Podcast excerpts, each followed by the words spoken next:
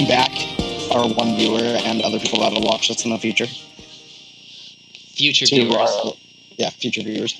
To our, our first podcast after a pretty long hiatus. Yep. You took a a little vacay. Yeah, I took a vacation. That kind of hindered it a little bit, and then work life and everything just took a little bit to get back into the swing of things afterwards. Yeah, So Well, but we're here. We've been playing games. yeah, always playing games. Are you kidding me? That doesn't stop. No it matter doesn't what. stop. Even on vacation, I brought my Switch. Nice. Played it on the airplane. Played it in Arizona. How was that? Is it a It good, good. travel? Yeah, no, it, it worked really well. I played Mario Kart for like five hours on one of the plane rides. That's awesome. Worked fine. Like I had no problems with battery life or anything either. Yeah. Yeah. Five hours straight? Yeah, pretty much. Like I just got on the airplane. It was like a five-hour plane ride. Wow. One of them was. So I just, yeah, I just played Mario Kart. Played Breath of the Wild too a little bit. That's cool. Yeah, it was fun. Um, yeah, the airplane mode, like they have it built into it, so it's not a problem. Fucking anytime.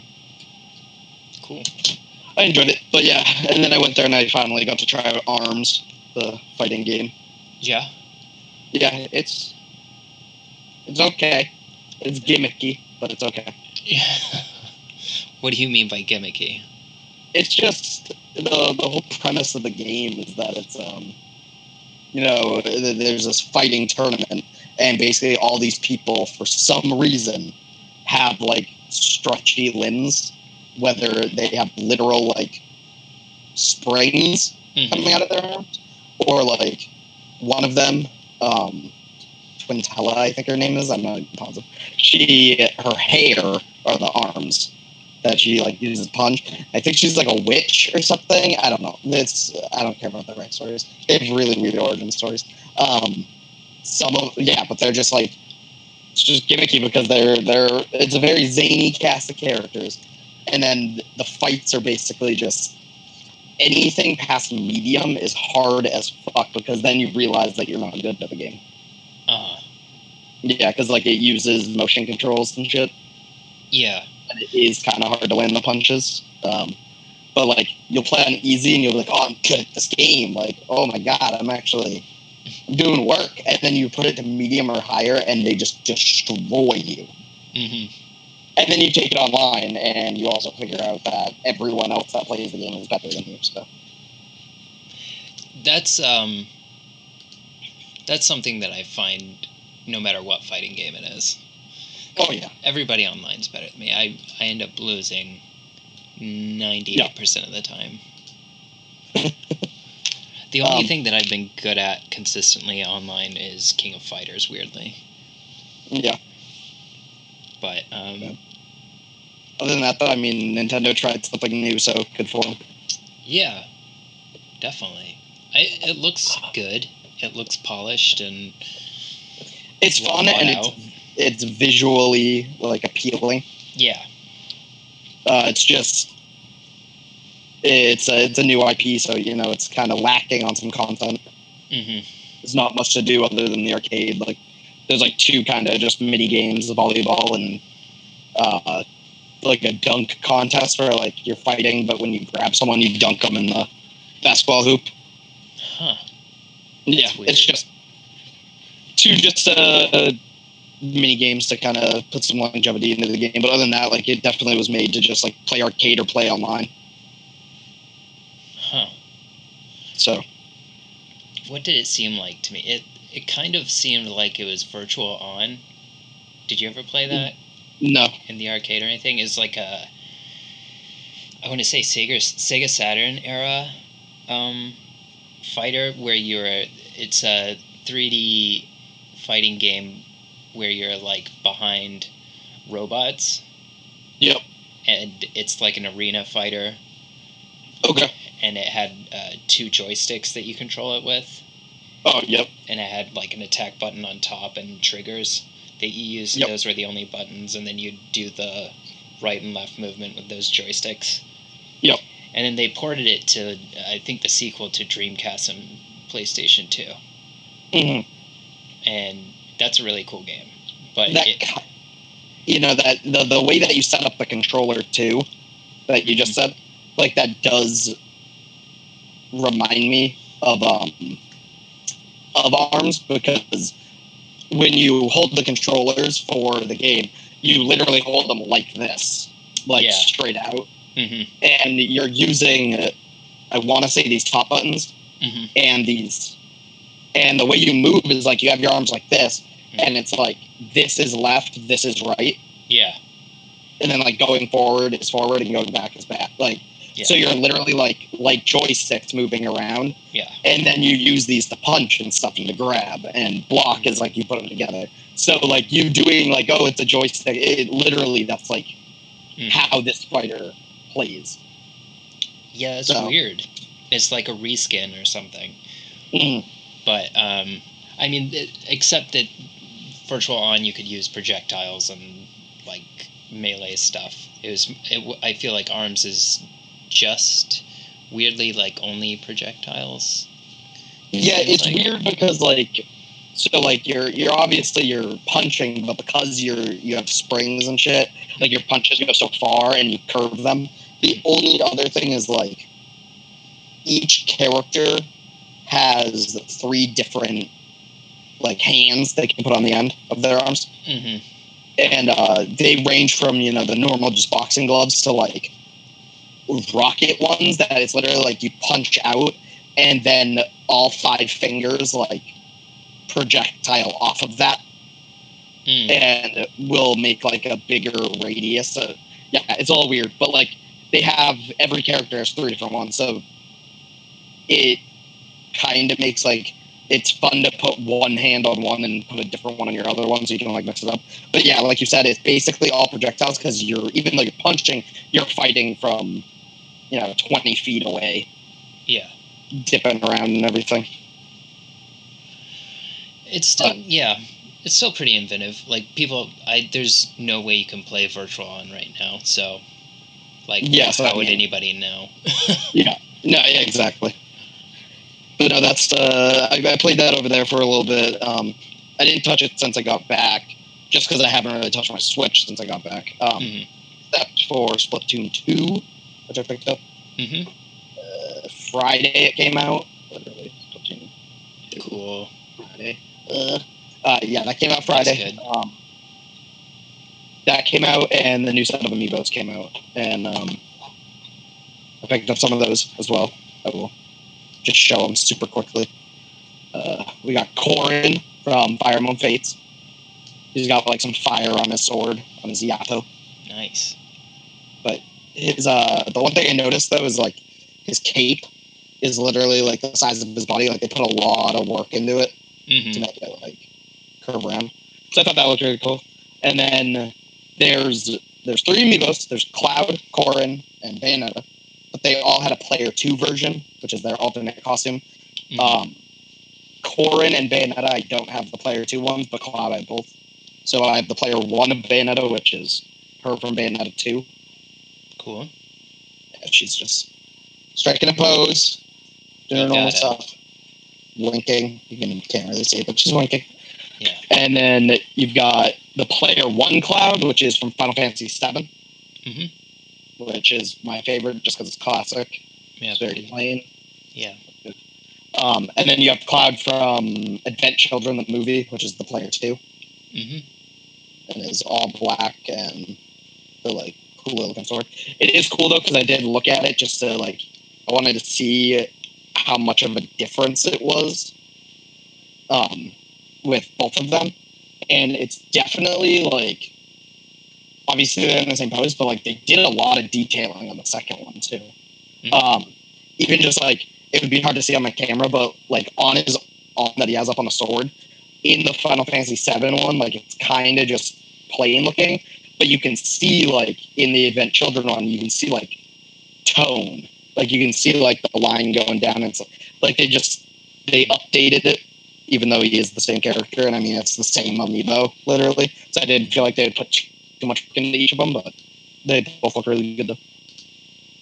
Yeah. Yeah, Uh, those came out. Um, they're a little hard to find, but like I went to GameStop super early to pick up Splatoon 2 before work, and they just happened to have a few.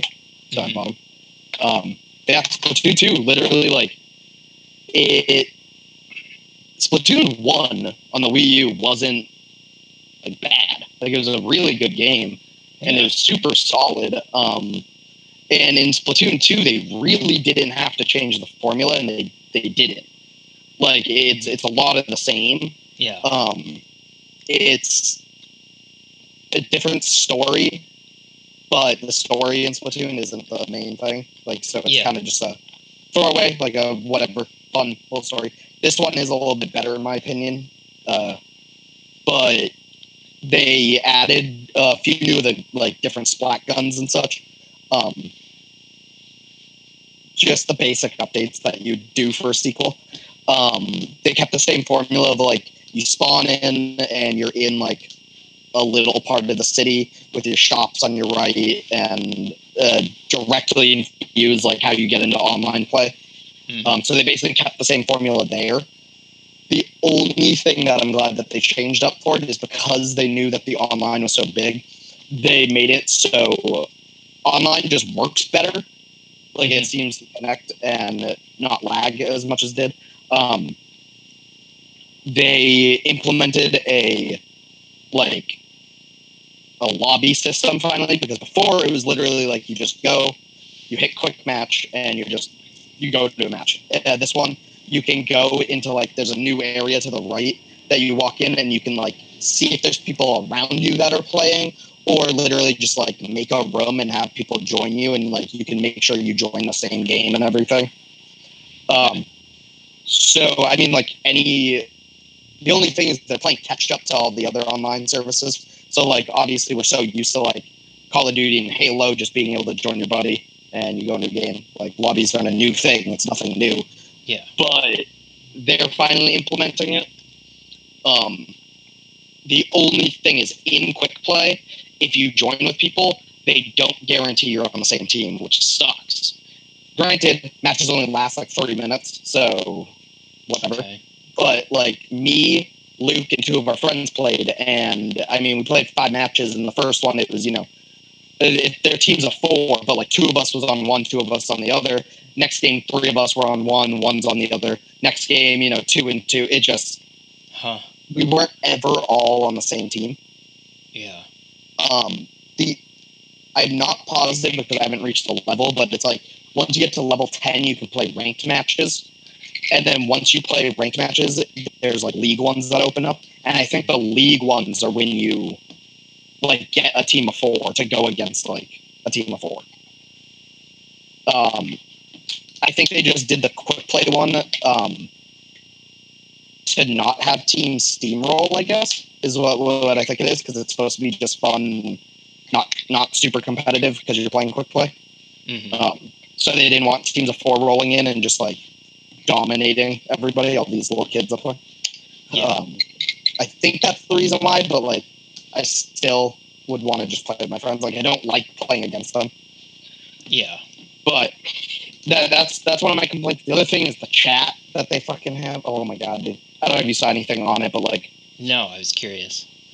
so you don't chat through the Switch. What it is is like you have to download a Switch app on your phone, and then you have to plug in this adapter or whatever from your phone, like to the Switch, some stupid shit like that, to utilize the chat system. No one does it, so it doesn't matter because we all just say fuck it.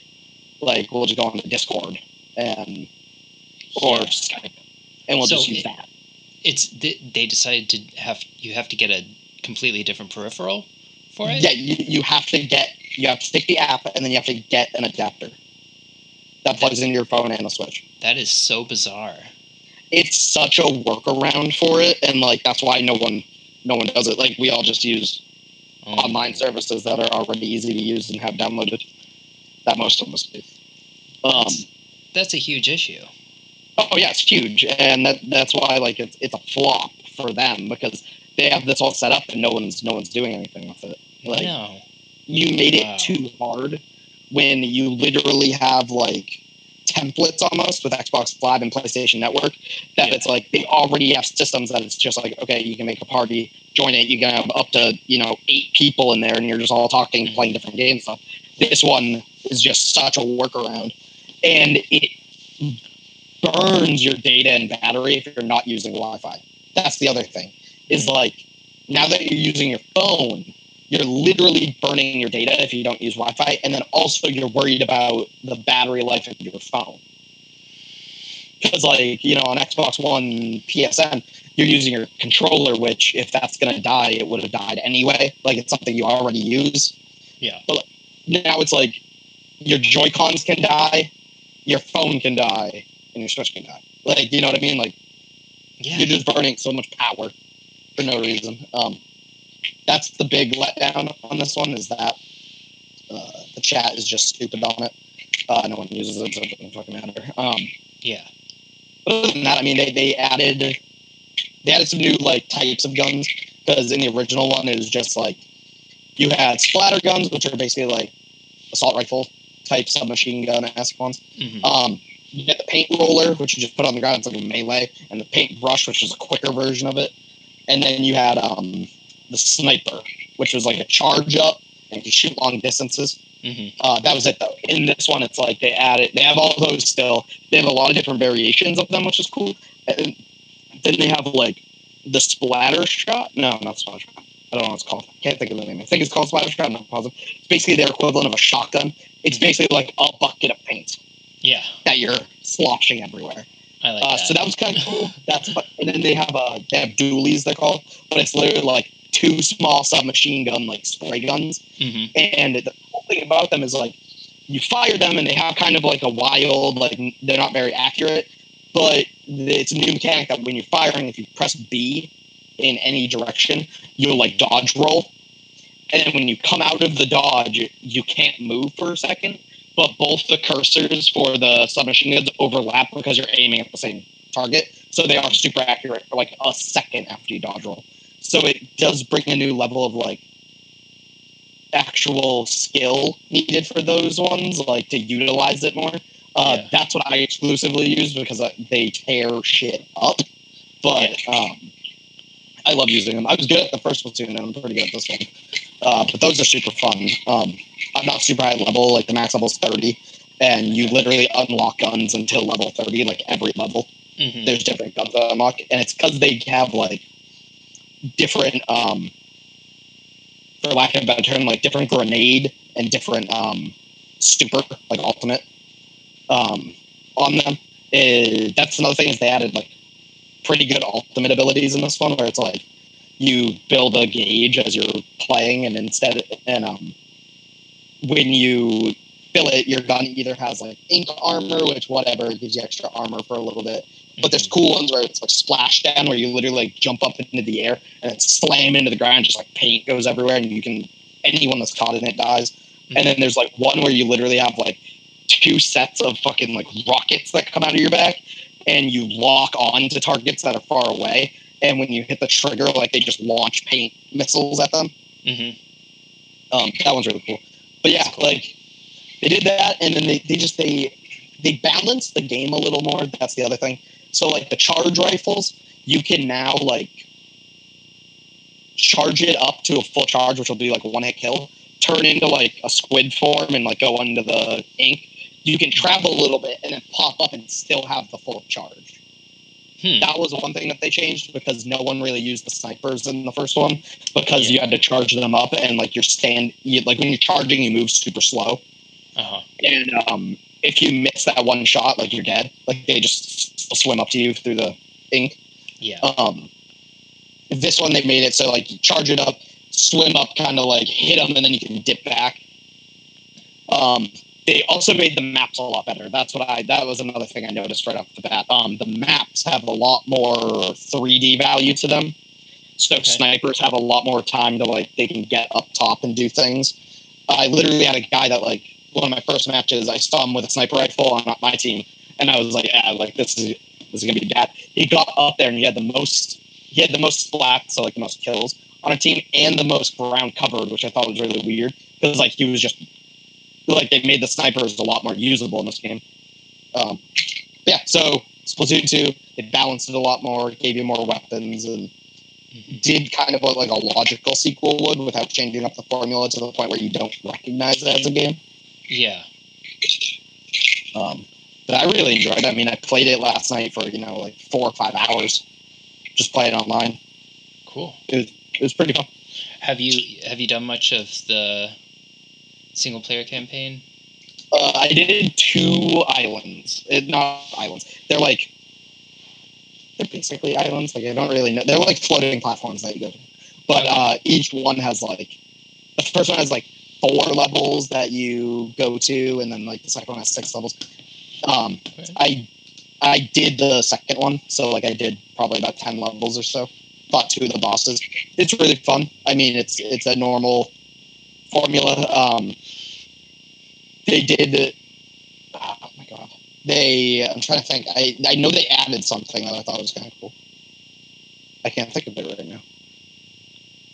They they just the levels seem a little more uh, platformy, which I like Okay.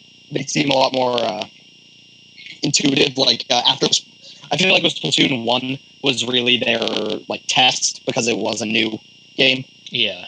so they really weren't sure exactly how people were gonna utilize the abilities you have.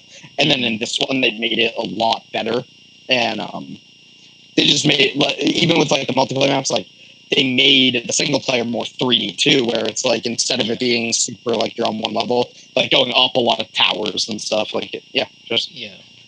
they did the logical steps, and uh, yeah, I, I mean it's not my favorite game or anything right now, but for sixty bucks, I'm still pretty happy with it. Okay. That's cool. And Yeah,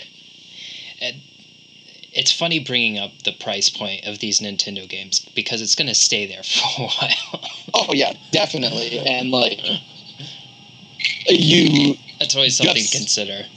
Oh yeah, and sixty dollars. Like, I mean, you you can spend sixty dollars, you know, five times a week if you wanted to get all these new games that are out. Um, Yeah. But like picking and choosing what you spend it on is the biggest thing, and I guess that's like what people need to be aware of.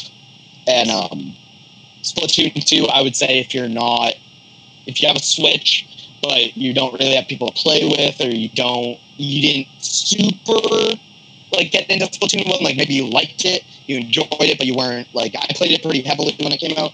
Um, I wouldn't spend the sixty on it. I'd spend forty would be the price point. I'd wait for it to drop. But Nintendo doesn't like to drop their prices for a long time, so that's the other thing to consider Yeah. is how late into the life cycle of the game do you want to wait. Mhm. Um, but I mean, you, you look at some games like uh, Mario Kart 8 and such, uh, you spend 60 bucks, but like you could trade it in for 40 for like a super long time. Arms, though, you spend 60 bucks on it, it trades in for like 21. Like some of these games hold their value for way after you spend the 60, and then other games just drop and like that, that pre owned or the uh, sell price will drop so low that the pre-owned price is going to drop, and like a lot of people are trading it in, so they have no need to give you a lot of money. It's like Arms, you could probably pick up for forty bucks relatively easily, but Splatoon two, I think, is going to stick around at sixty for a long time, and even pre-owned is only going to be 55, 50. Yeah. I, I just did not see very many games on the Wii U dropping. Uh, Yeah, no, the Wii U- 55. Yeah, the Wii U titles like held their value. Like Mario Kart eight, I mean, obviously it's on the Switch now, but like um, on the Wii U, like I I got it, sold it like a while after, and I was like, oh, like I really want to play Mario Kart game again. Uh, like I don't want to play old, I want to play eight again. I'm gonna go pick it up like near the end of the Wii U's life cycle, and um, yeah, it's fifty five bucks. Yeah. Like I was like, like I was like, are you fucking kidding me? I'm like, I guess I won't pick it up, but still, that that says something about like they're really quality games. They hold their value. They're lower quality, you can tell because the value drops really quickly. hmm But- or I mean, it's tough assigning value to them. I think it, it's more just like the popularity of it. Um, Yep. No, exactly. I, I I'm trying to remember. I I feel like Arms was at Evo, but maybe I'm making that up. Yeah. Um. That's something that happened recently. Evo. Did you watch any of that? Any of like I- Smash or anything? I didn't follow any of it to be honest with you. Yeah. I uh, what did you see though? I just watched a few highlights. I the what did I watch? Uh, I think I saw the King of Fighters Grand Final and the Tekken Seven Grand Final. Um, those were pretty cool. Um, a lot of it's funny seeing the split and how who's ranking highly at those things. Um, South Koreans, Mhm. Japanese, and then a few Americans sprinkled in. um, A little bit. It's always Yeah. a little bit. Yeah, I think I think Smash has more Americans than, than Yeah. any of the other categories, but um, Mhm. um, I heard it was uh, pretty exciting. For I didn't see all of the Smash one, but they they broadcast it on Disney XD, and Yeah, and somebody won with Bayonetta. I just I just like that that they had the Bayonetta posing on Disney Channel. Yeah, that's that's funny. She's the overly sexual one out of the entire Smash like roster. yeah, her That's and awesome. Kirby, right? I mean, look at the curves on Kirby. though. you can't deny it. that perfectly round shape. Just how can you resist? Um, Honestly, Uh, but I still think it's cool. I think Evo is very cool. I, I wish I was good enough to walk in the door. Um, I had a friend who uh, who goes every year. I should have checked in with him before before Mhm. this one. But I mean, he goes every year, and he he still. Um, I think I think he mostly played uh, the versus games. So Yeah. Um, I think he, yeah he played versus and a little bit of Street Fighter. Um, I don't love Street Fighter Five, so that Yeah. they had an announcement that was very silly. Um, the good news out of Evo for me was that uh, Arika is going forward with their new fighter, um, Yep. Fighting Layer EX, or I think they're I don't think they're titling it yet, which is weird to announce uh, a release announced and date. Yeah, it's like Yeah. 2018. Look forward to it. Like, and it has they confirmed Skullomania, which everybody loves. Mm. Everybody loves the skeleton wrestler man, and uh, so it's exciting stuff. But like, it's weird trying to find any news or updates about it right now because there's no Yeah, title you for it. can't you can't search a title, so it makes it a little hard to find out. But that's that's a weird uh, that's a weird move. It's a Yeah. bold move caught, and we'll see if it pays off for him. exactly. Um, but I mean, it's still something that I'm really excited about. Um, Mhm. uh, I don't think I talked about Tekken Seven on the No. podcast. Uh, Not at all. it's at this point, it's it's already gotten to the point that I think people are pretty. Um, they're they're waffling on it at this point because uh, they're waiting for the DLC to come out, and for people who already spend a season pass.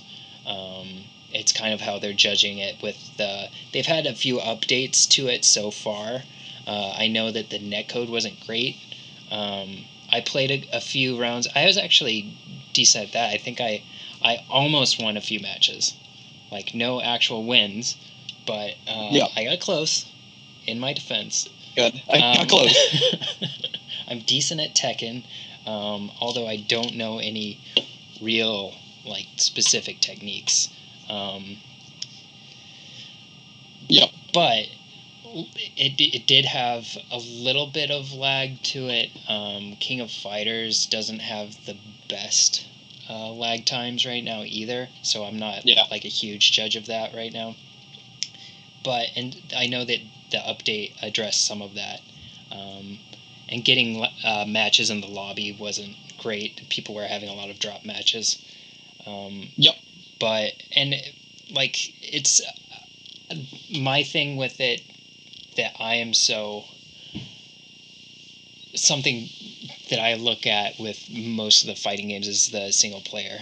Um, I don't do a ton of online, but um, the Tekken Seven story mode was awesome. Um, people who I don't know that people always go to these things for the story mode necessarily, but I I like the the trend since um, I feel like maybe Mortal Kombat X was the one to really do the the story mode where the story elements would go right into the fights. Yeah, Like that's still a cool thing to me. I yeah no I definitely hear you. Um, I enjoyed that factor of MKX, and I mean like And Injustice kind of why I was gonna say that's why I enjoy Injustice 2 though as well. Yeah. Like So it's that same thing that like Tekken Seven, it's it's very steeped in the lore and like they're they're definitely pulling from those nostalgia strings. So it Yep. it it works on those levels, um, especially me having found uh, a lot of fondness for four. Um, Mhm. I wish that they had um, had used some of the stages from it a little more. Like they definitely have some cool stages in seven, but they're they tend to be like kind of ruins and um, like outdoor scenes and settings. Whereas I wish they had just some more urban environments that four had. Um, but they do have like the costumes that uh, from four that are pretty cool. Um, Yep. And the customization options on it are actually really good. Um, but people people are at that point that um, they've kind of exhausted that with as much as the treasure mode gives you. You use the Yep. treasure mode to just kind of uh, gain ranks, single player rank, yeah, uh, outside of the online mode, so that you have Yep. two different ranking systems basically, and then Mhm. you use that treasure mode to get new items as well. And um, and people have just kind of exhausted that already. Yep. Um, even though I think it was a pretty generous amount, uh, people are definitely putting in the hours. So with the DLC, I think people were hoping for more Tekken characters, um, but and as well as more options for those customizations. But what they Yeah. announced at Evo was a another crossover character. Um, the character that the game came with was Akuma from Yes. Street Fighter, um, Yeah.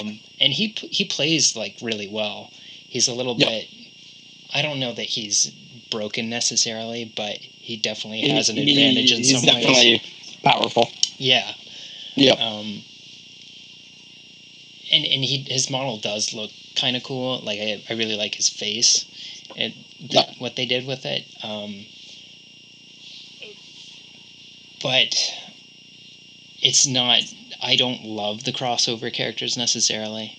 Like I Yeah, like I don't personally need that. I I like the Tekken lore, so yeah, I definitely want them to be, you know, picking things from that well.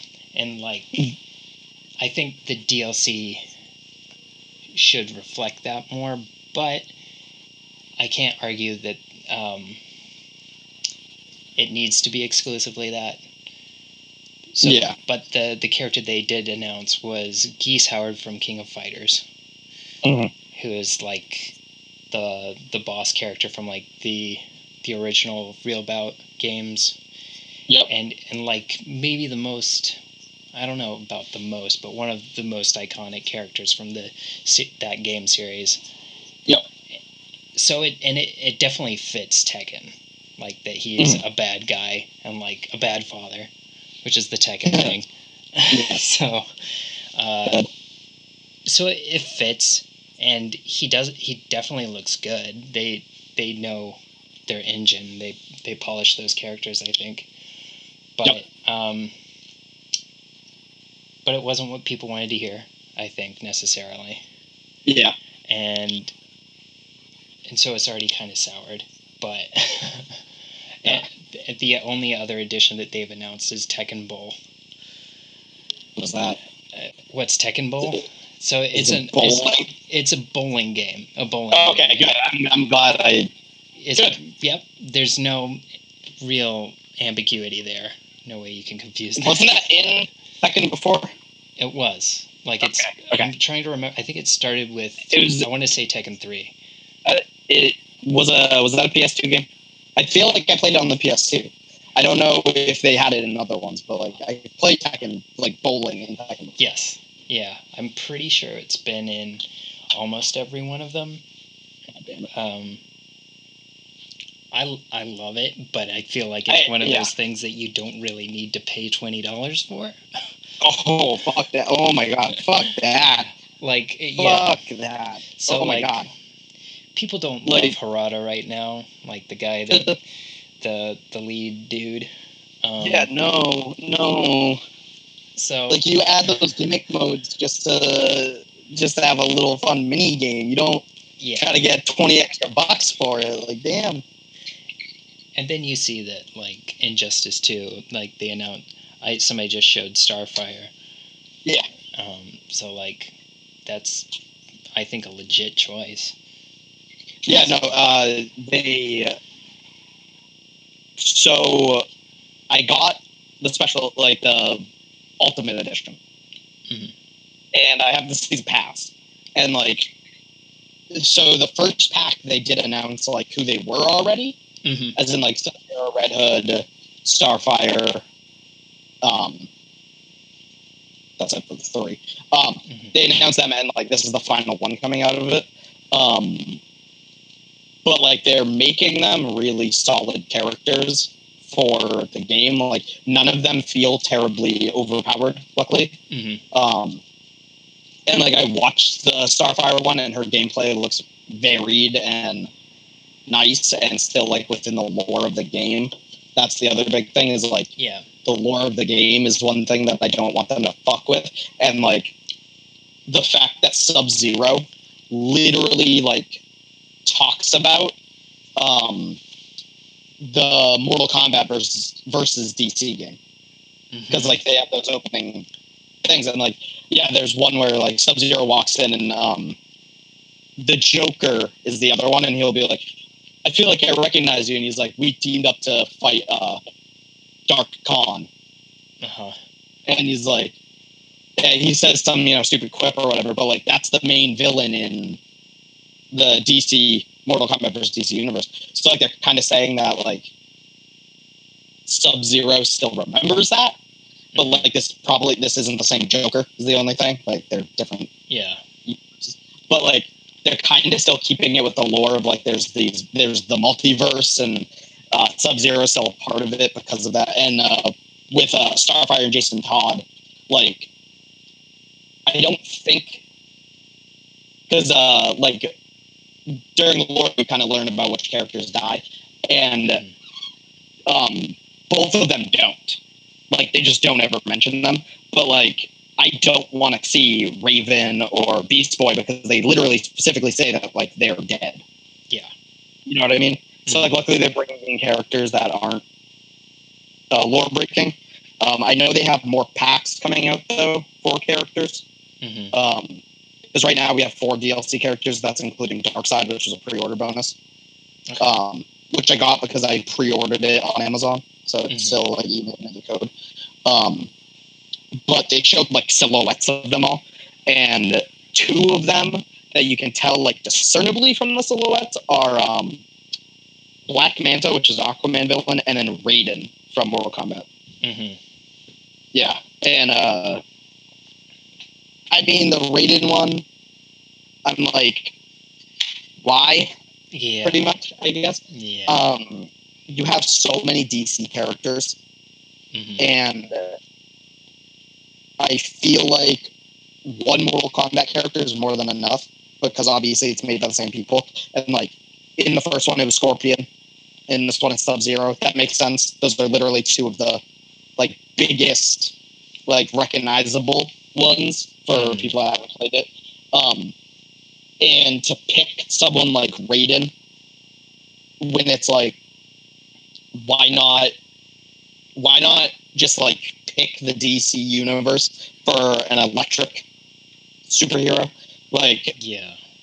Like you know, Static the- Shock, maybe. I was gonna say right off the bat, I can say Static Shock Yeah. would have been kind of a cool one to see NetherRealm's twist on what his like design would be and everything. Yeah. Um, there's not terribly a lot of like electric people. Um, there's a villain called Livewire that that could be one. You know, like Yeah. just I feel like it's weird that they picked Raiden and having two Mortal Kombat characters in this game. Yeah. Um, It's it feels like a weird marketing move, like to keep Mortal Kombat. Relevant. Yeah, yeah. Um, other than that, though, I know that they they did show off like there was a bunch of other silhouettes on there that people are trying to figure out who they are.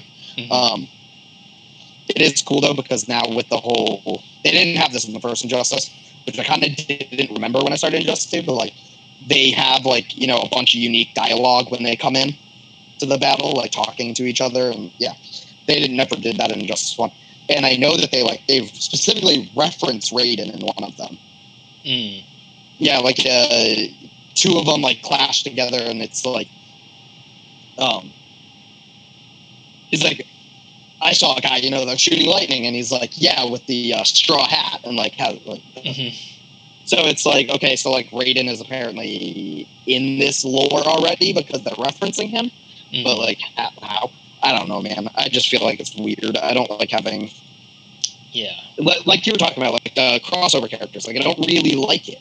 Like I don't Yeah. mind it for one, yeah, but um, I don't like having multiple ones when you have a universe that has such an extensive lore. exactly. Yeah, It's just annoying. yeah. It- But yeah, uh, uh, I'm happy with what they showed off. Like I like the DLC characters so far. I'm just, I don't want them to. I don't want, I don't want Raiden to come, and then I don't want him to be like, okay, because he was in the first Injustice, let's add Scorpion in the last fighter pack or something, and have like three Mortal Kombat characters. Like I, I might be yeah. that. That would push me over the edge, dude. it's rough whenever you know.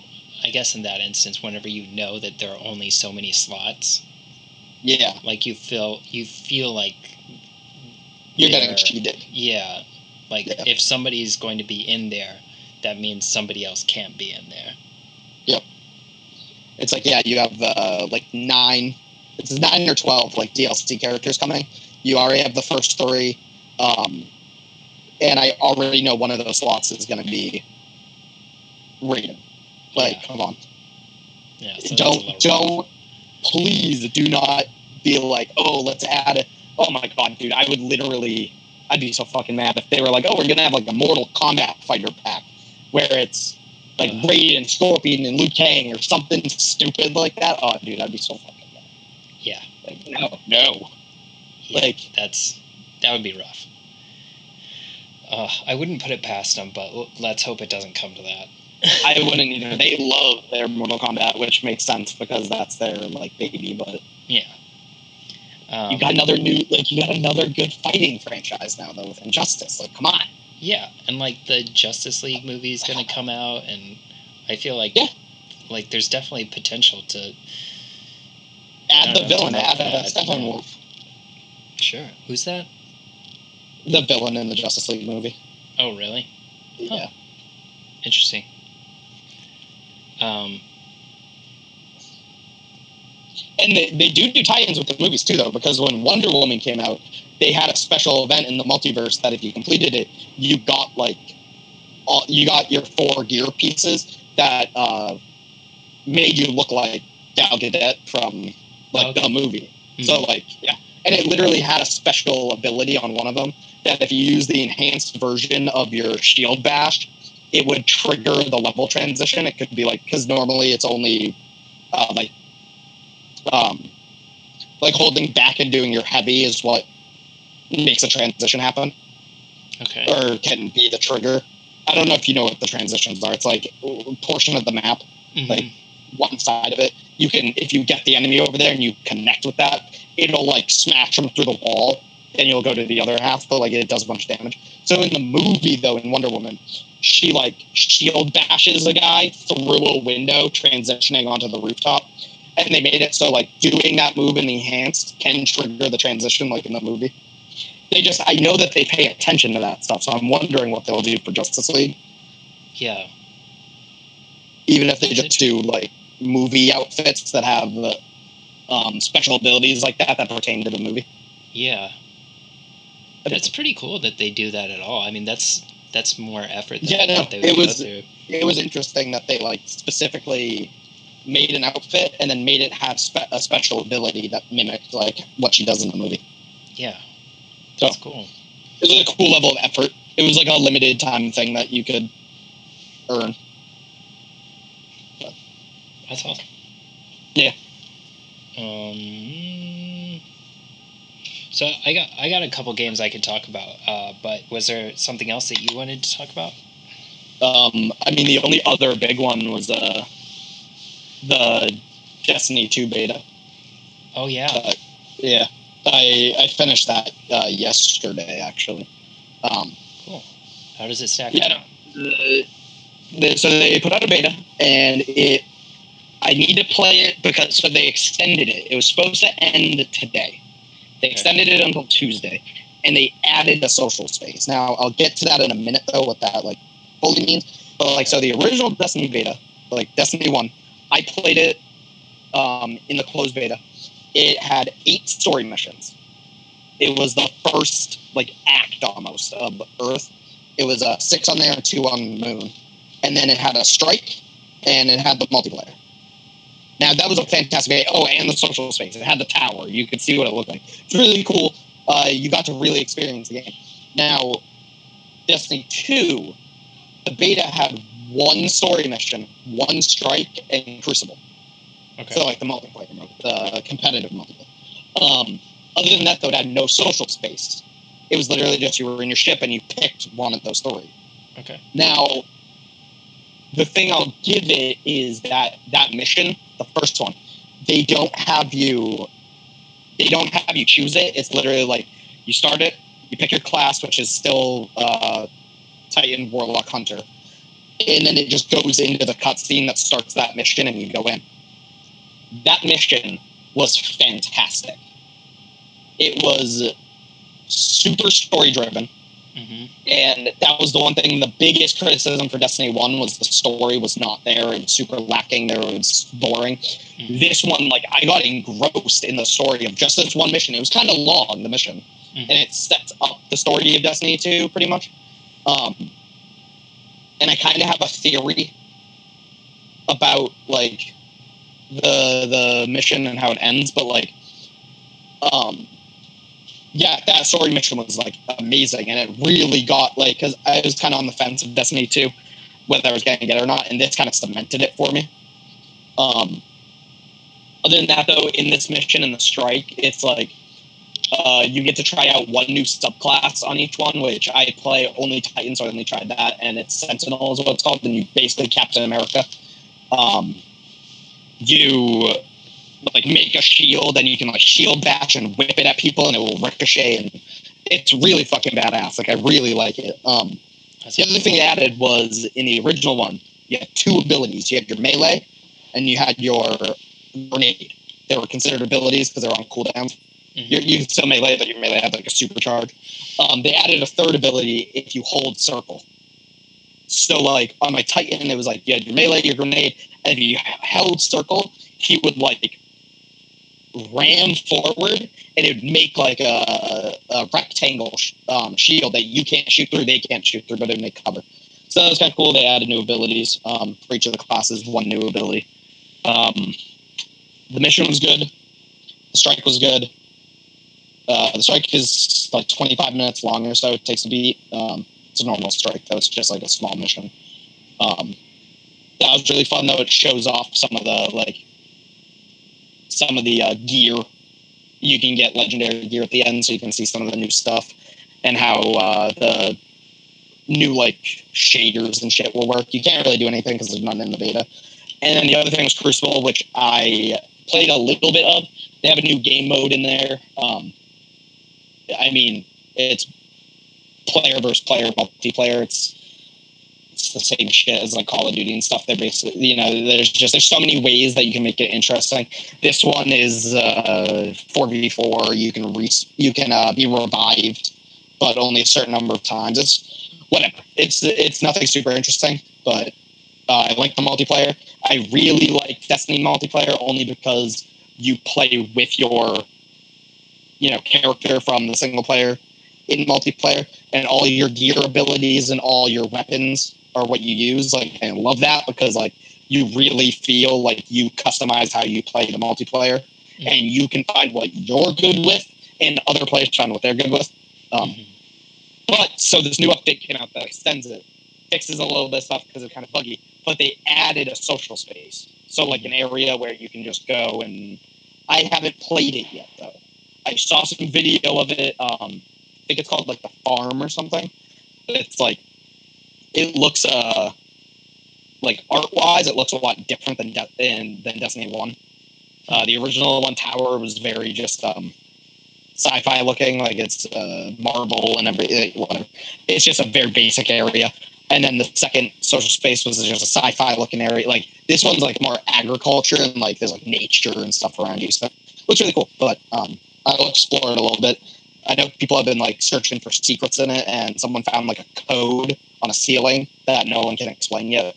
Stuff like that. So there's got to be something in there. But Yeah. um, the beta was good though. I'm definitely gonna pick up the game. Um, the thing is, if you didn't, if you're not a big fan of Destiny One or you didn't put a lot of hours in it, definitely don't get this one. It like Splatoon Two, it's more of the same. They did the logical steps, and they're definitely working on what they failed uh, with Destiny One, as in like story mode and just different um, focusing more, I guess. Mhm. Also, because Destiny One was released on both previous gen and next gen consoles, they had to like scale it back, kind of thing. So this one, you can definitely tell it's like a PS4, Xbox One title. Like it looks a lot better. It's a lot more polished. There's definitely a lot more to it, Mhm. um, and I definitely like it more because of that. Like it just it looks so much cleaner Yeah. than Destiny One did. They can do a lot more with it because they know that they're only working with the new hardware. They don't have to make sure it can also run on 360 PS3. Yeah. That's Um, cool. How how long until that comes out? Uh, comes out September 8th. Okay. I might be wrong on the day. I know it's early September. I'm pretty sure it's 8th though. So it is. Uh, it is this year. It is relatively soon.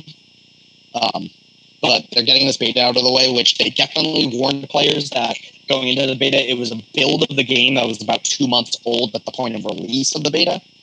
So this is they've already worked past some of the stuff that they're talking about, or that they that people are experiencing. But um, that's why they extended it too, though, was because they needed to add the social space and they needed to just uh, make it a little more of a current build for people to for them to get accurate data on the beta test. So that's kind of cool that they kind of realized that and wanted to extend it a few days to see what players can fuck with and see how the it handles it. Yeah. Well, that's cool. I I do like the idea that if you want to experience the best version of it, then you can just get the new one. Yeah. Oh yeah. Um, and I mean, like a, a lot of players, because this is really like a building on what you did before type of game, as in Destiny One. Mhm. Uh, players can just jump into Destiny Two though, because they, they uh, your stuff won't carry over. Yeah. So that's a nice thing for new players. Um, you can import your character so they'll be like the same look, Uh-huh. but uh, you're not going to start off at like a high level or anything. Yeah. They they do show why in the beta too. That's another thing, like story element. I don't want to super spoil it for people, but um, they at the very end of the uh, mission they show why like everyone's going to be starting at Okay. zero. Um, so it looks like it looks like you might be able to basically be your same character, but you're you're reverted uh, back to zero. mm-hmm. But yeah, um, I'm excited for that just because like it, taking time off of the game, like I took like two months off, set you back so hard, Yeah. and I wasn't looking to play catch up with a new game. Yeah. I wanted to be able to jump in there day one and be on an even playing field with people, and you know, Yeah. go forward from there and not have to worry about it. Mm-hmm. So, but from the beta and everything and what I've seen, that's pretty much all I got to say about it. Like it's it's pretty solid though. I enjoyed it a lot. The story is going to be so much better. Yeah. I mean, that was a huge drawback in my mind in considering oh yeah, getting it. it was crap. And the big thing, and they did fix it in Rise of Iron, which was the latest DLC for the first one. very evident in this one is they wanted to make use of their NPCs, like all the vendors. hmm So like, because like you had a lot of cool ones with like, they were definitely unique people, Yeah. but you didn't know anything about them. And Mhm. in this first mission, it's like you interact with five of them, and they're actually like involved in the story, and it feels like it's a bigger universe. Like you're not the only one. Yeah. These aren't just people talking to you from the uh, comms and shit. Yeah. More immersive. Yeah. Oh yeah, definitely. That's cool.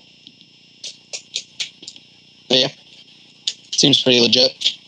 Awesome. But uh, what games were you gonna talk about? Uh, just real quick, Devil May Cry 4 and the first Bayonetta. Two Yeah. two games that I think are kind of linked, um, just because they're uh, character action games Yep. with uh, platinum. Uh, either design or design ideas. Like Mm. Bayonetta, that's a platinum game, but uh, Devil Yep. May Cry Four, I think. Uh, oh man, I'm I'm I'm not gonna get his name right. I want to say it's Igarashi, but I don't, I don't think that's right. Uh, the platinum director of Bayonetta One. Uh, I think he was saying that he was um, looking at Devil May Cry 4 a lot before making Bayonetta. Um, Yep.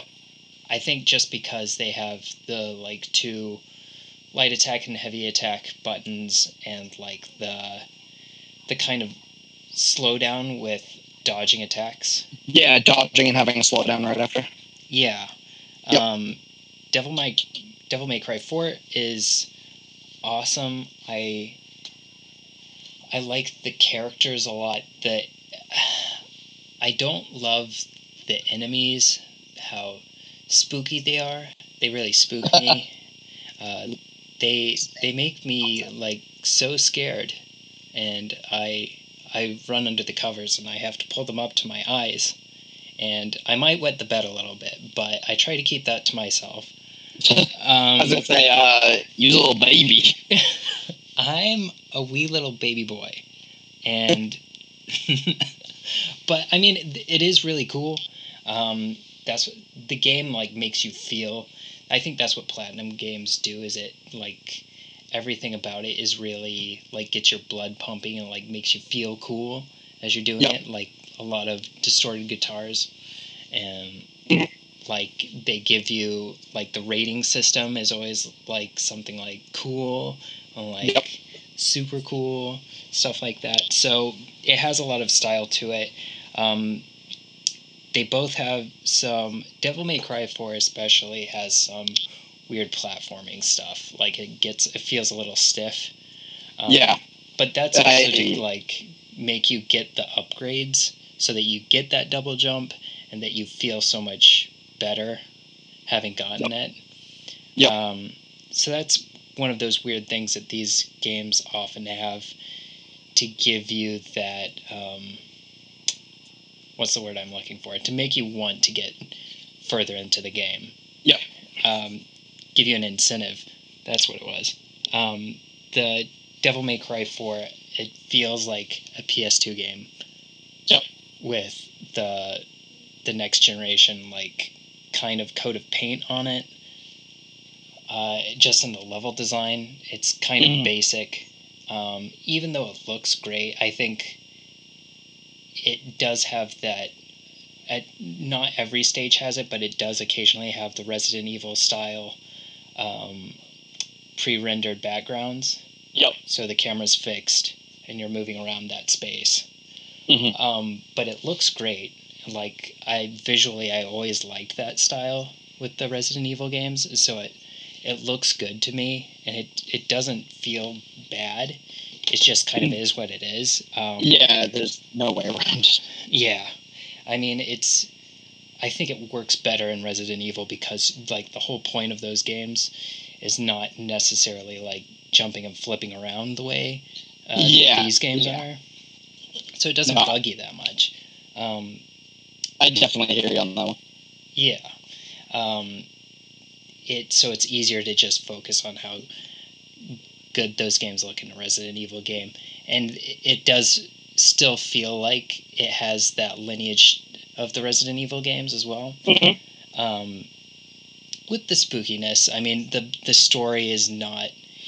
I know that Resident Evil games don't always have the greatest story, but I still feel like it's um, several levels above the Devil May Cry stories. Yeah. Up to the four point anyway. Um, Yeah, true. but it, it's a lot of fun. Uh, it's it's solid hack and slash stuff, so I love that. Um, Bayonetta is the next step. Having played Devil May Cry right before it, it's a lot more fluid, Mhm. and um, and it feels nicer to have some of those upgrades. The thing about the I played the second game first, and that Yep. to me is a much more much more of a representation of modern platinum sensibilities and that it just really focuses on the fighting uh, and some of the platforming uh, the platforming i think they decided to just give you all of those movement abilities right off the bat so you don't feel it doesn't feel as stiff in that Yep. sense. Um, and then you but you do have to work to get those the the fighting upgrades Mhm.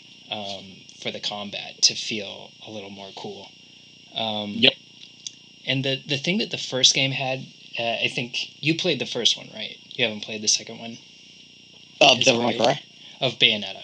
Oh, Bayonetta. I played both of them. Sorry. Oh, you have played both of the I did not beat Bayonetta 2, though. Okay, cool.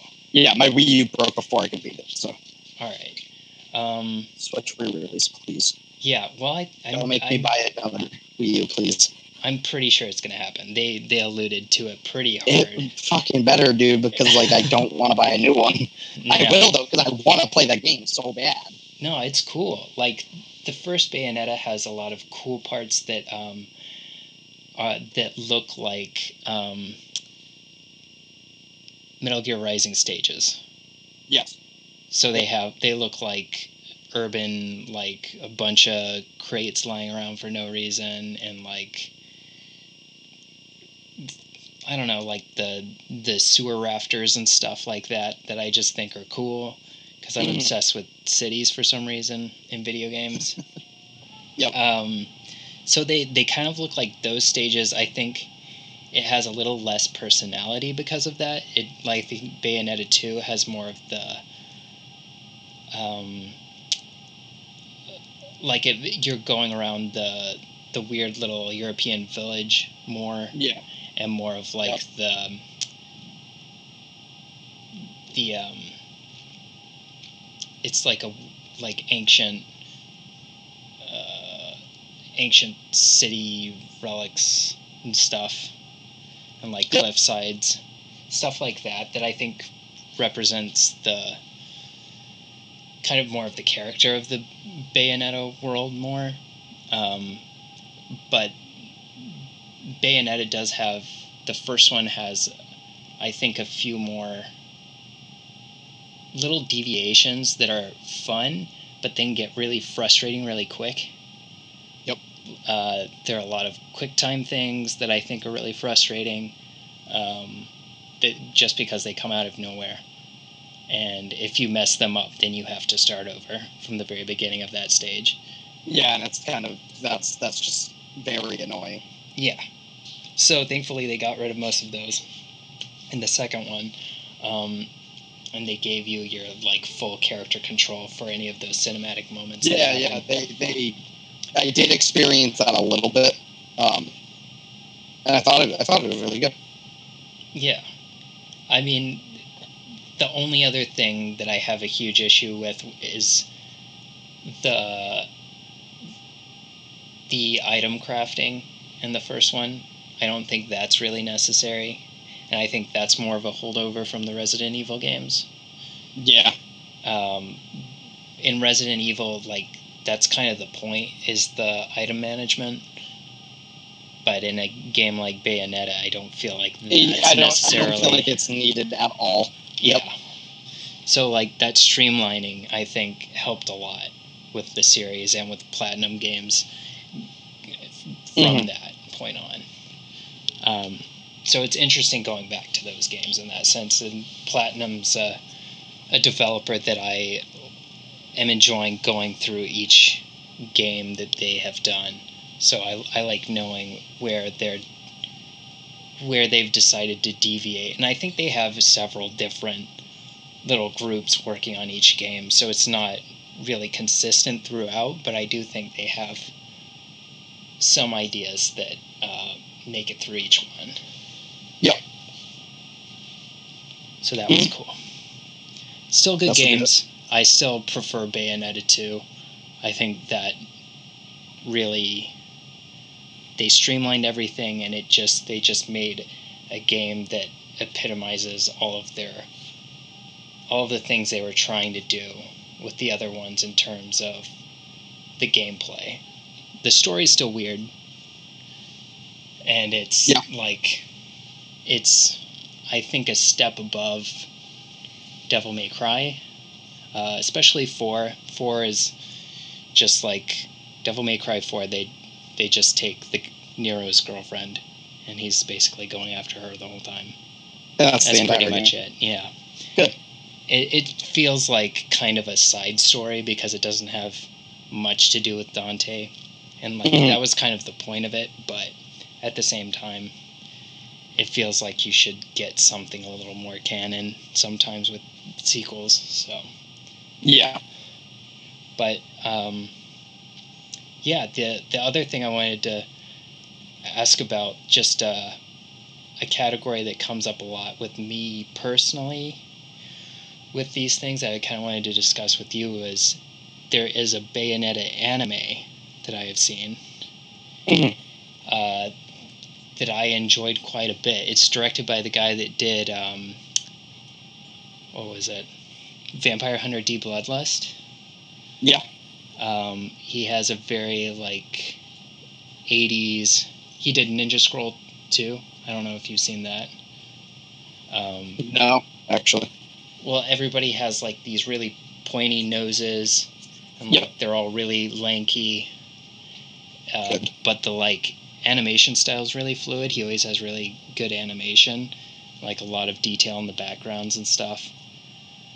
Uh, Mhm. I like that. It's kind of a it's a look that you do not see in anime these days. I think. Um, Yep. But it's one that I've always liked. Um, but I wanted to get if your opinion on uh, animes of video games. Anime's and video games. Yeah, Um, like because I know, You know- Splatoon is getting an anime. They announced that. is it actually? Yes. I did not. I did not hear that. Yeah, Damn. a manga and an anime. All right then. Um, so I'm trying to think of ones that I've actually experienced. Um, the most recent one was the Castlevania one on Netflix. Um, I'm trying to think of other ones though. Even there was a. I know I watched. It wasn't an anime, but it was an anime movie.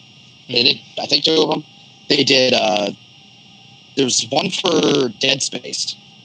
Yeah, They did they did like two or three movies on Dead Space, and then they did one on Dante's Inferno. yeah. Um, I think the guy that did Dante's Inferno is the guy that did the Bayonetta one. oh yeah. Yeah, Um, but I haven't seen it. I haven't seen the Dante's Inferno one. if if it's the same guy, the Dante's Inferno one was very good, and it was like very dark, and it, it had the same feel of the game and everything. hmm Um, so yeah, it definitely like they they kept the gore and the blood and everything. Like yeah, no, it was good.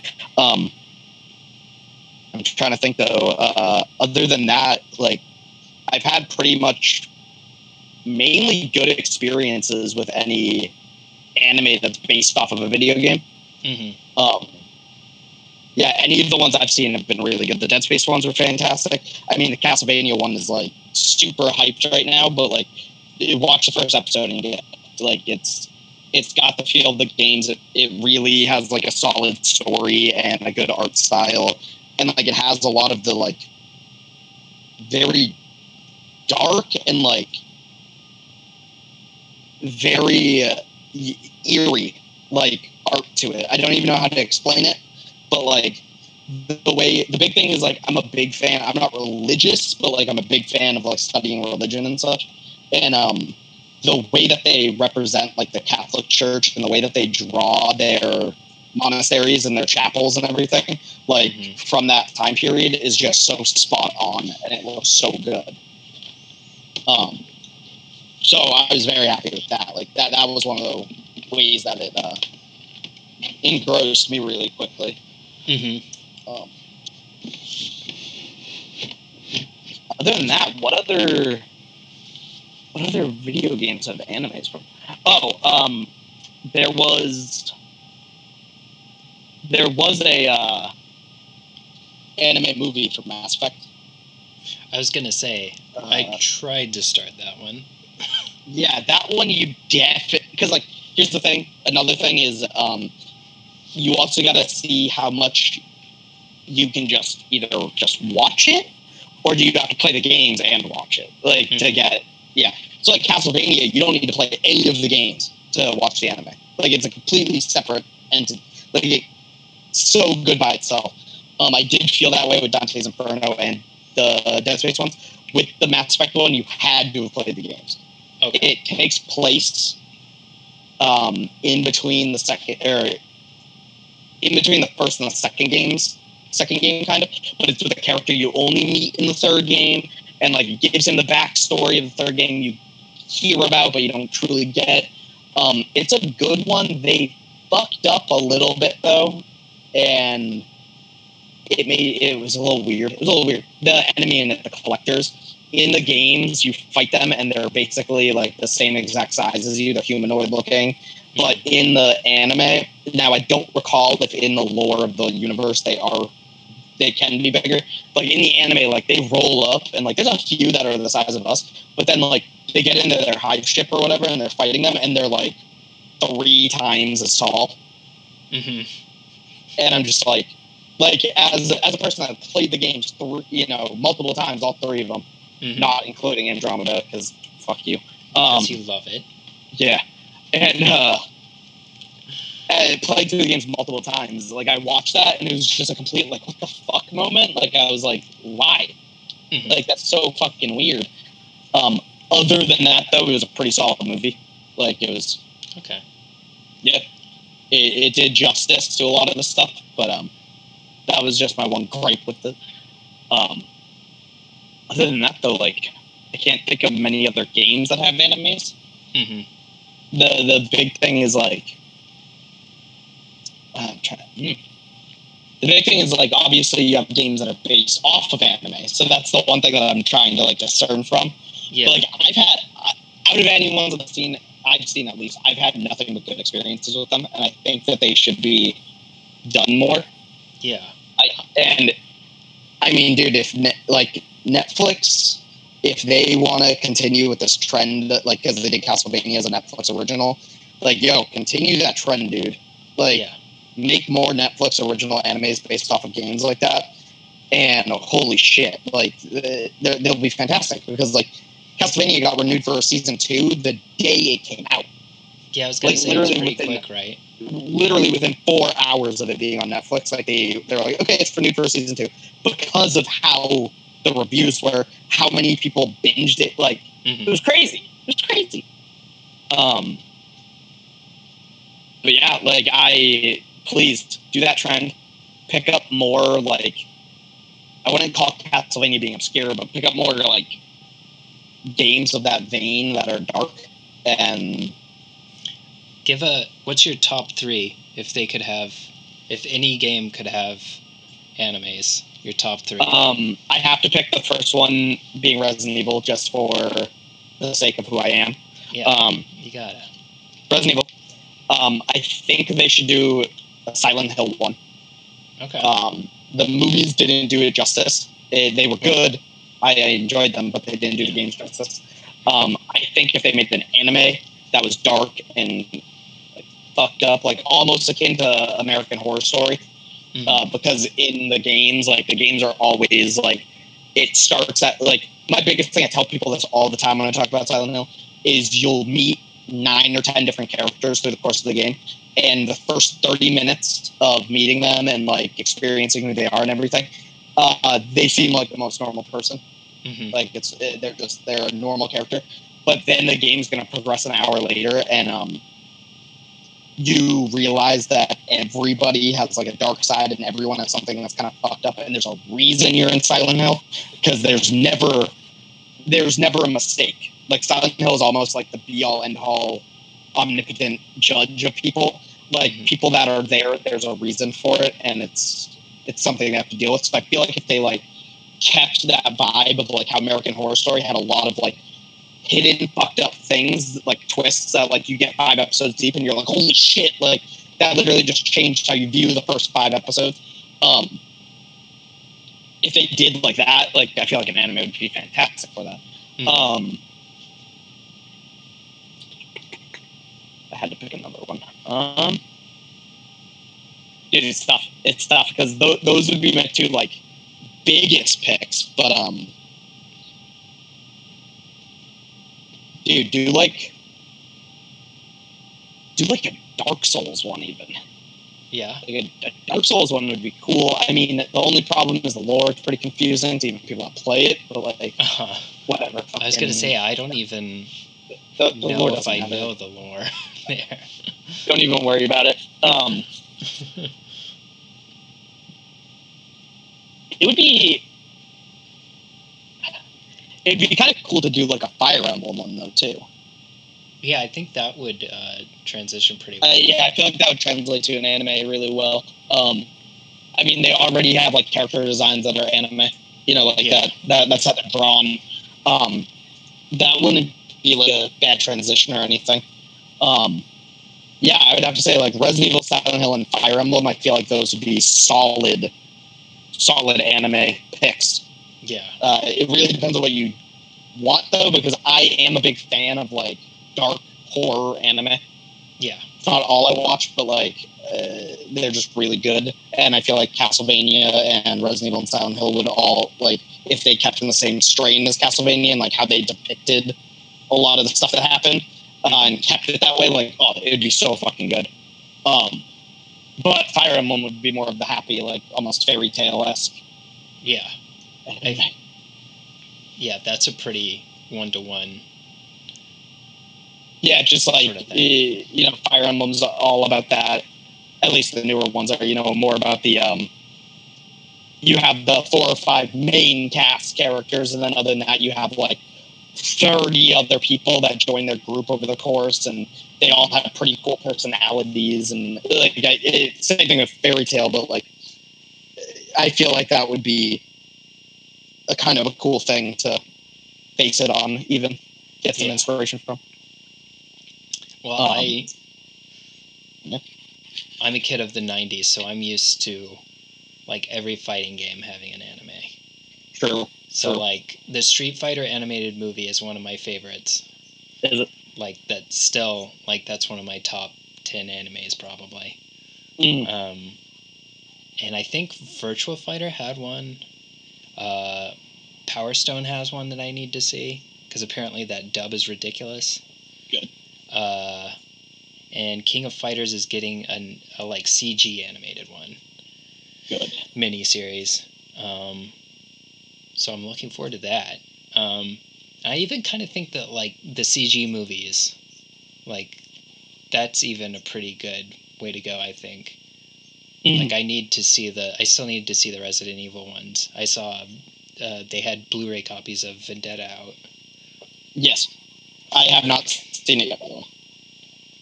I'm I'm looking forward to it. Like I think it's gonna be cool. Um, even though it was a pretty quick release.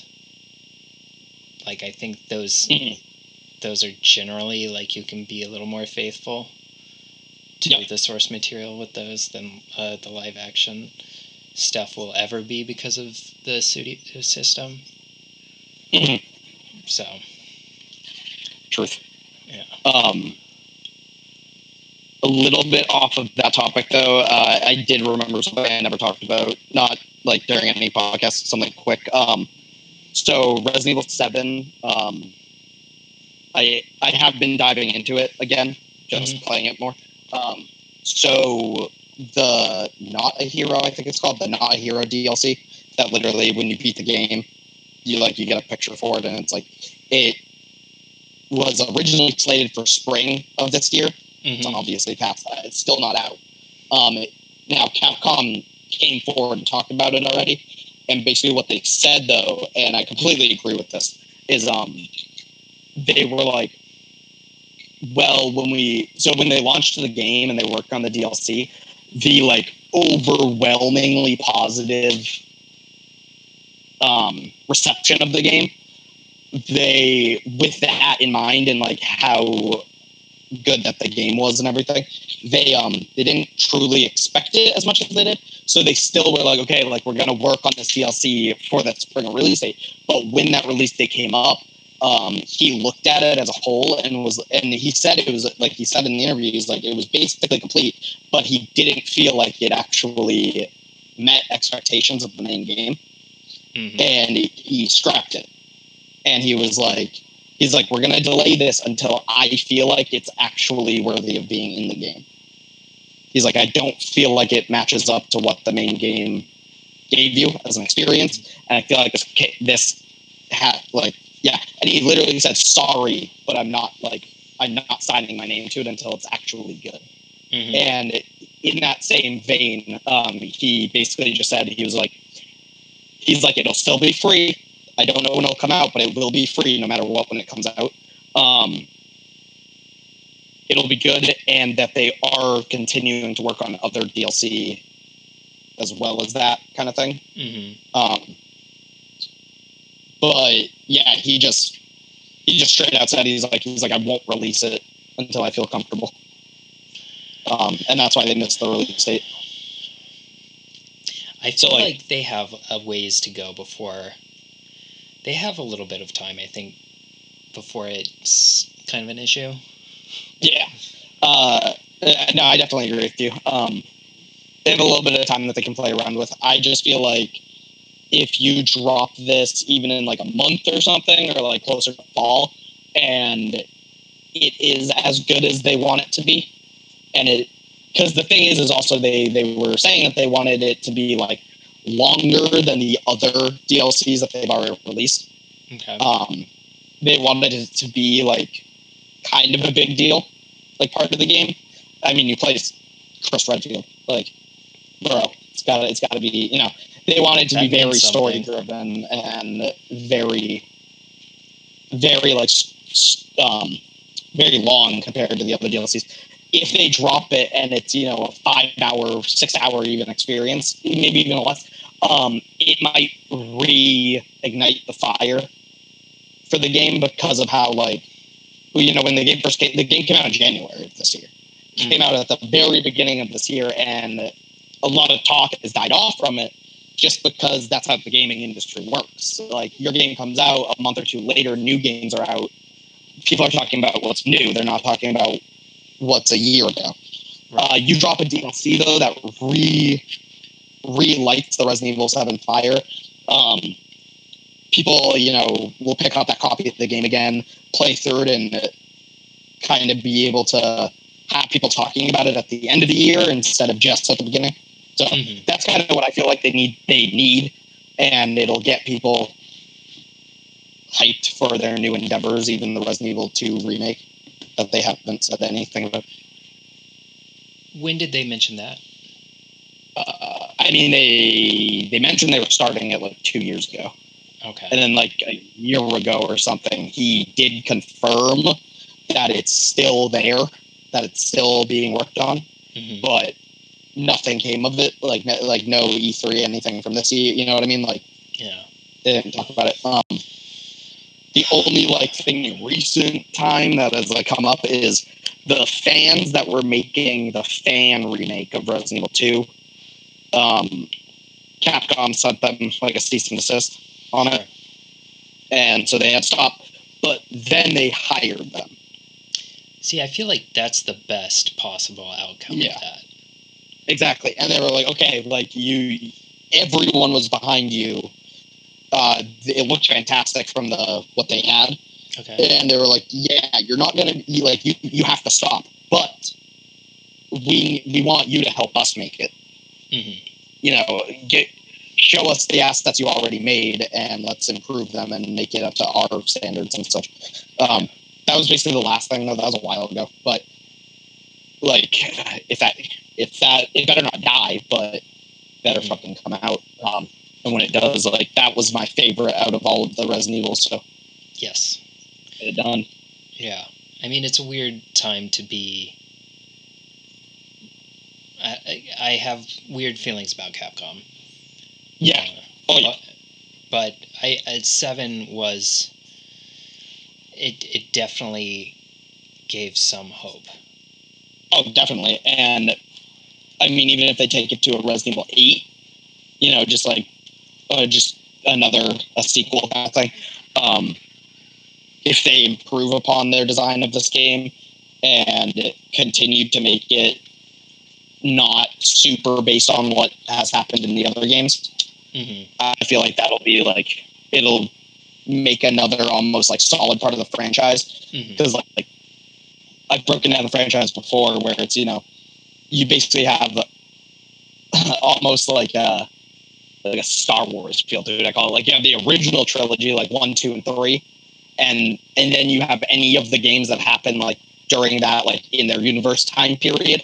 Mhm. Those were all like super good, hmm and then you get four, five, and six as a trilogy, and that just literally plummets because four is good, like super good. Five is okay. Six is terrible. Like it just you can see the drop off.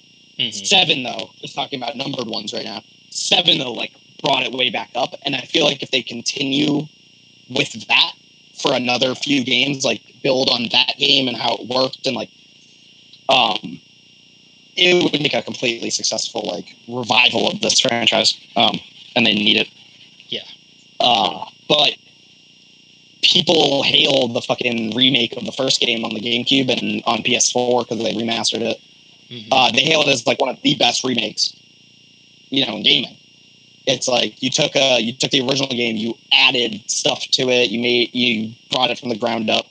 Uh, do that with Resident Evil Two. Like add any of the cut content that you couldn't do because of the PS1's limitations. Mhm. Like you do that, oh my god, dude, I will be playing it for days. I'll try to hundred percent that shit. Yeah. Like, but I can talk about hour for hours about Resident Evil, like Yeah. about what I think about it. So I will end it there. I wanted to be kind of quick because wasn't just a little tidbit of information, nothing too special about seven. Yeah, I it's I mean I hope that it they can make solid updates. Like I want to believe that Capcom is going to do the quality as well as like in a timely manner. Like I feel like it's one of those tough things because I know they're doing that with um, with Street Fighter right now as well. Is they're putting off a lot of uh, the updates, and and it's tough whenever they with Street Fighter Five. I feel like they don't have. To me, it's a it's a weird game. So like Yep. to start from zero and then to not fulfill any sort of like quality update after that Yep. is weird. It, it feels like a step back. So Yeah. I mean, hopefully they. I think Resident Evil Seven was more popular, so hopefully they'll put a little more effort into that one. Mhm. Definitely. So we'll see. Um, anything else recent that has come up that you're looking forward to? Not really, to be honest with you. Um, not too much. Like uh, that's about it for a little bit for me. I mean, Dragon Ball Z fighters. I mean, like I'll pick it up, but I'm not. I'm not. You know, a huge fighting game fan, so I haven't been like looking super into it. But it does look super good.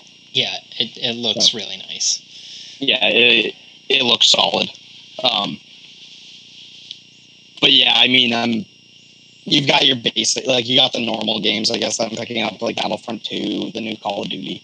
I'll grab those when they come out. Um, but nothing that I'm like, I guess like super hyped for yet, Mhm. other than Destiny 2. I'm kind of hyped for. Yeah. Um, when does Fire Emblem Warriors come out? I know I've already asked you this. I don't remember days. to be honest with you.